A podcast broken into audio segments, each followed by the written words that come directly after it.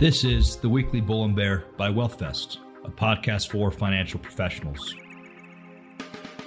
Each week, Drew Dokken and Tim Pierotti will have an in depth conversation on what's happening in the markets.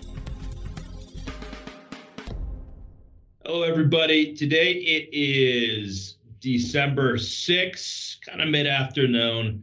Markets have been flat today. They've actually been flat the last few days really waiting on a lot of data. Uh, you know, productivity came. The data seemed to be pretty strong. Uh, we've had some very, very big declines in uh, job seekers, which we'll kind of get to in a little bit, which seems to indicate that people are more optimistic about a soft landing. Um, but you know, we've definitely seen some pronounced slowdowns in a lot of important aspects. Uh, Tim was kind of getting in the market. All right, how you doing, Drew?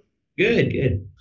So first thing, just with your kind of opening comments there on productivity, people always have to remember to look at productivity over a long period of time. Productivity is an output of a lot of numbers that by themselves get very much meaningfully revised. So a 5% productivity in one quarter do, I mean, does anybody really think that that out of nowhere we had a five percent growth in productivity? Of course not. The reality is um, that productivity really jumps around. We've had a couple of quarters uh, in the recovery since the, the, the end of the pandemic that have been negative. And I so that's why I always when I talk about productivity, I, I look at it over almost five year periods, 10 year periods. Economists always just plug in you're going to have 2% productivity in perpetuity. I have a more bearish thesis that long term uh, productivity is actually going to be under pressure. But anyway, more relevant to the markets, you know, it is what are we what are we at December 6th. We had this rally started with the QRA, right? Remember I wrote that essay, what is the QRA and why does everyone care all of a sudden? And I concluded that essay with, you know, the Treasury Secretary Janet Yellen is going to borrow short. She's going to take pressure off the long end. We're going to get a rally in the long end. And that's what's happened. But what then has really pushed that rally further is if you look at like the Citi uh, surprise index for months as the 10 year was going to five, uh, we were getting upside surprises to the data, right? It, uh, cu- culminating in the 5.2% uh, GDP for third quarter. By the way, GDI is at 1.5%, which suggests to me that you're probably um, you're GDI measures income and it comes late. That's why nobody pays attention to it. You've already gotten the GDP. But if GDP is outstripping GDI by that much, it's probably a little bit of measurement area error, measurement error, but it's also a little bit showing that uh, you're outspending your income. In other words, um, and we know this, consumers are drawing down savings. So that obviously has a finite duration to it. But look, all the economic data has slowed quite a bit. We've gone from upside surprises on the data to downside surprises on the data by and large. And, and that and that has really pushed down the long end. And it has suggested, if you look at Fed's fund futures, that we could have the Fed cutting as soon as March. I wrote an essay this morning that basically said, look, you got you got inflation expectations moving higher here as gas prices are falling which does not normally happen. Mm-hmm. Uh, historically, I've always been like inflation expectations. What do they tell you? They just tell you where gasoline is. Well, not right now. And then the other thing is that you know the Atlanta Fed wage tracker still at five two. We got ADP wages at five six. With inflation expectations going up and wages running north of five percent, I think the odds of the Fed cutting in March are negligible. Now. Those numbers are going to be lower by the time we get to March, but they're going to have to be a lot lower, I would argue, for the Fed to start cutting. The last thing Powell wants to do is cut too early. He's said it a hundred times, and I think he'll probably remind us again between now and March. Last week he said that this was all premature, despite the fact of what you know Fed funds futures are pricing in. Um, yeah, yeah, yeah. He's a. Uh, I think he's probably a very nice guy. I think he's probably a really smart guy. He's a terrible jawboner. He is terrible at it, and it matters. You, it matters from the stance of looking at financial conditions, right? He did not want to let financial conditions ease in the way that they have. Stock market going up, bonds going up, yields coming down. All of that eases various measures of financial conditions. I can't imagine that's what he wanted, but he just has no ability to really try to jawbone and scare the market. Maybe he doesn't think he sh- has to, mm-hmm. but I actually think he's trying and failing at doing it. Uh, yeah. Do you think we'll see bond yields come off a fever pitch coming into this year? Uh, it seems like they already have, and that, that might be a trend that continues. Uh, look, if the economic data continues to get weaker, I think you have to su- assume the action will continue to look like this, right? If we continue to get, let, let, let's say Fed fund futures are right, and in, and in March, the Fed really is cutting, then I think you're going to continue to see strength in the 10 year uh, yields down, and, and same in the two year. I just think it's premature. The, it's, it's funny in that the bond market is pricing for the economy to fall off a cliff, and equities are pricing for the economy to hold up pretty well. Because if it doesn't hold up pretty well, you're sure as hell not getting 12% EPS growth, which is what is being assumed and now priced into the market for next year. You kind of can't have your cake and eat it too. Now, you know, the fund flows that are driving mega caps, maybe fundamentals to some degree for the indexes for those mega caps don't matter as much, right? I mean, we've had anemic earnings growth uh, in, in in 2023, and yet we've had this huge rally, this massive rally of the mega caps. Apple's gone X growth. It hasn't mattered to its multiple. Tesla's had massive earnings revisions. Tesla's come down. Uh, you know, you got to look at Tesla from where it was in the 400s. Now it's closer to 250, but it still has held up relative to any car company in history. And I think a lot of that is about its market cap. So you're not getting paid, at least now, for being right about earnings revisions or growth revisions to the downside. So, you know, I think at some point they matter. They always have to matter, right? The old expression that the the market is in the short term a voting machine, but in the longer term a weighing machine. But I just wonder, you know, we we've been I've been kind of thinking out loud about these changes to market structure and how much passive money, index money, um, you know, uh, uh, all, all kinds of various versions of passive money, how much they have distorted the market and how much it will um, change uh, how S&P 500 companies, mega cap companies are valued versus the rest of the market. I mean, hell, look at Uber. Uber's up like 50% since it became clear that they were going to make money in the third quarter and thereby allow inclusion up to the S&P 500. So by the way, if you're a passive investor, you're not buying it where it was. You're buying it up 50%. So so the the broker dealers and the hedge funds have gamed it.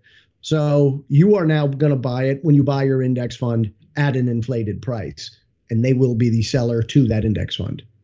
Oh yeah, and how much overlap passive investors have? You know, I was getting a little grief from our old friend uh, Grant Collin the other day when I'm talking about target date funds, but then I've got uh, small cap and mid cap, and I mean, you know, a lot of this is doing the same job functionally. Yeah. Um, so I'm just getting the same exposure over and over again.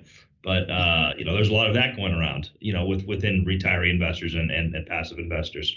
Yeah, it's basically mega caps and everything else. Yep. It, well, and to some degree, the smaller you go, the worse the performance is, right? Micro caps and small caps are down for the year. Uh, you know, kind of the bottom half of the S and P are flat up a little bit for the year, and then obviously you've got the the mega caps that are up astronomically for the year. Still, by the way, at least at least on the index side, you're still down from the highs of of, of early 2022 uh, in the S and P, in the Qs, and by a wide margin in the IWM and the micro caps. So in terms of job vacancies, that ratio has come down to almost look like pre-pandemic. It's 1.3 openings per to one openings per available worker. At one point, that was two to one. Pre-pandemic was 1.2 to one. So, yeah. you know that that seems like we've had we've gotten back to some normalcy. And uh, you know, Gary Cohn, who is um, Trump's economic advisor, said as much this past week. Um, yeah, you know, uh, normalcy is one of those words like average, right? It doesn't really mean anything. Like we we're going to cross through normalcy, um, but you know, where do we where do we stop? Do we bounce and and and you know it gets more inflationary and it gets tighter, or do we go through it? Um, my guess is that, uh, and what I said in my essay today is that despite these early signals of softening in the labor market, temps, job openings, quits rates, a whole bunch of other ones, wages, you got the ADP number today, 5.6%. percent mm-hmm. Wage growth is 5.6%. For job leavers, it's over 8%. You've still got, and, and we did get some of the labor, we got a labor settlement with the actors in Hollywood, but you still have a lot of energy that has built up in momentum in organized labor in this country. And I don't think that is going away. And in a weaker labor environment, I still think you might see above trend wage growth uh, because not all labor is fungible, right? If a if a guy who is a sheetrocker loses his job because you know they've they've overbuilt finally on single family and multifamily in his area, he can't just turn around and take a job in IT. He's got you know so not all labor is fungible. I think that you are going to have, and I don't love the Liz Ann Sonders rolling recession thing, but there is still going to be a tight job market in the leisure and hospitality, uh, in healthcare, in education parts of this country. And I think you're going to continue to see wage growth in those areas. And to the degree that we are continuing to subsidize a nationalistic industrial policy, you'll continue to see demand in those areas as well.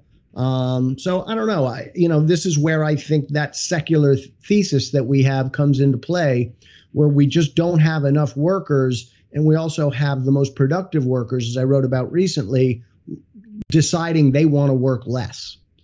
Uh, So, uh, you know, the tightness in labor is not just easily, quickly going away. And it's one of the reasons, obviously, why I think higher for longer relative to expectations on a March cut. it is wild to me that two years ago we went from telling people to work in retail to learn how to code and now all of a sudden, yeah. uh, you know, the paychecks are on fire, and there, there's absolutely no intention of learning to code. So uh, yeah, um, you know, we've talked about China, obviously, but it seems like their hidden debt issues are really coming to a head. Um, you know, when we're looking at, uh, especially on a provincial level, so some cities and provinces are starting to, you know, show show that's happening. If we're looking, you know, at a federal level, uh, China's debt to GDP ratios, you know, aren't even close to the states, but it looks like, you know, on a municipal level, they're holding on to a lot of junk. Uh, yeah, yeah. Uh, look, this is all about the implosion of of excess malinvestment, right? You can't just keep building empty apartment buildings. Uh, eventually, the greater fool theory is going to run out. I mean, I, I I've been saying this for a long time, and maybe it's that I was so incredibly affected, and that was such an intense part of my life and my career of living through the great financial crisis. I was a housing analyst at a hedge fund at the time. Uh, I just think that what you're seeing in China is the U.S. great financial crisis like times 10. And I'm not the first person to say that. I think more and more this is becoming a consensus opinion. Like, what do you do when there is just there's no cash flow behind all of these empty units? They are empty. Uh, so, what is the right value of them? Um, you know, you have unemployment going higher in China. You have uh, there was an incredible story in the New York Times uh, this week about who are all these Chinese that are getting themselves to Panama uh, and Ecuador in order to make their way to the United States. And they had a series of interviews with these people, and they are middle class or lower class people or people who were once middle class who feel persecuted and feel like they have no chance of cre- getting out of poverty in China. I mean, I, I, think you have a really terrible malaise hitting China, and um, you know that, and, and I just think China is in trouble. I think China is going to be in trouble for a long time, and it makes me that much more worried that Xi wants to change the subject, and you'll see more hostility in in Taiwan. It's really, I say it every time we talk about China. It's really the area of the world that I'm probably most bearish uh, and makes me most nervous about the potential geopolitical implications of a really badly hamstrung, economically hamstrung China. Yeah, I mean, in terms of that hidden debt, it's maybe between 400 billion and 800 billion, and now is at a serious risk of default. So uh, it's got wide-reaching ramifications. Yeah, yeah. I mean, you know, look, if if the if Evergrande and all of these other developers are basically zeros. The bank's holding all of that debt, uh, and they didn't have a choice when they got it. And now, and now, and now the, the CCP is saying to them, guys ought to get you guys ought to loosen up a little bit on your real estate uh, lending. I mean, they, they they've got no chance. What ultimately happens is it gets socialized, right? But how much debt capacity does then the the the the government, uh, the the central government of China, to take on all of this bad debt? Because now you're ba- you're bailing out Evergrande, you're bailing out the bank, and you're ba- and you're bailing out the the local state or municipality too, uh, because they they're all zeros. Uh, and you just wonder what that capacity is going to be. What is that going to mean uh, in terms of devaluation uh, potentially of the yuan? Uh, how much? Is, what is that going to mean towards continued capital flight and the continued um, just implosion of FDI into China? Well, um, you know, last week Charles Munger passed away. Uh, wondering if we want to kind of close out on an obituary. He's 99 years old native son of Omaha as well. Obviously, uh, Warren Buffett's right hand man for for decades, and you know one of the pioneers, or I should say, maybe apologists for just prudent investing. Yeah. Well, I think you probably have more thoughts on the subject than I do. You and Alex have have written really uh, good stuff about uh, Buffett and Berkshire Hathaway, and obviously you can't do that without talking about Munger the two things I love about Munger and reading kind of the obits and so forth um, is his perseverance. You know, he was in a very bad place in his life when he was 31 years old. He was divorced, he was broke, and he'd had a son that had passed away, had passed away. And he overcame all that, obviously, and, and he persevered. And the other thing I love about him is some of when uh, the clips where he's talking about envy that that really is what hurts us. Like we all live in in such comfort relative to our forefathers. Hell, you, you especially your fathers in the North Dakota plains. Right. But right. I mean, we we live in this extreme uh, wealth and comfort, and yet it, it's envy that really kills us, and that's what we have to get over uh, with our with our egos. And I always loved that lesson from Munger. I loved when he was talking about it, and he said, "Well, look, I'm just too old to be envious, but for the rest of you people, that's what you need to get over." Mm-hmm. Yeah, yeah. No, it's. Uh, I mean, I, th- I think he's right. Um, you know, and then it happened coincidentally. This happened with just before uh, Henry Kissinger, so I, I, think we we we lost runway of otherwise of hearing Charles Munger stories, and those kind of got overshadowed by the man himself. Um, but but yeah, uh, you know, I, I do think uh, Ray Dalio put out some nice stuff on LinkedIn, and, and, a lot of other investors did as well. Yeah. You know, it's it's it's amazing. Since we are in the business of annuities, uh, give some think, give some thought to what are correct withdrawal rates when the stars of you know the era are passing away. Munger at 99, uh, Kissinger at 100 or 99. Uh, Norman Mailer just died today at 101 years old. Like your dad's always talking about it. We're all going to live a lot longer than our ancestors, and we need to be thinking about how we uh, how we manage that this, I mean, we're, we're, rattling off like three centurions, right? And so, yeah, uh, yeah it's it's wild.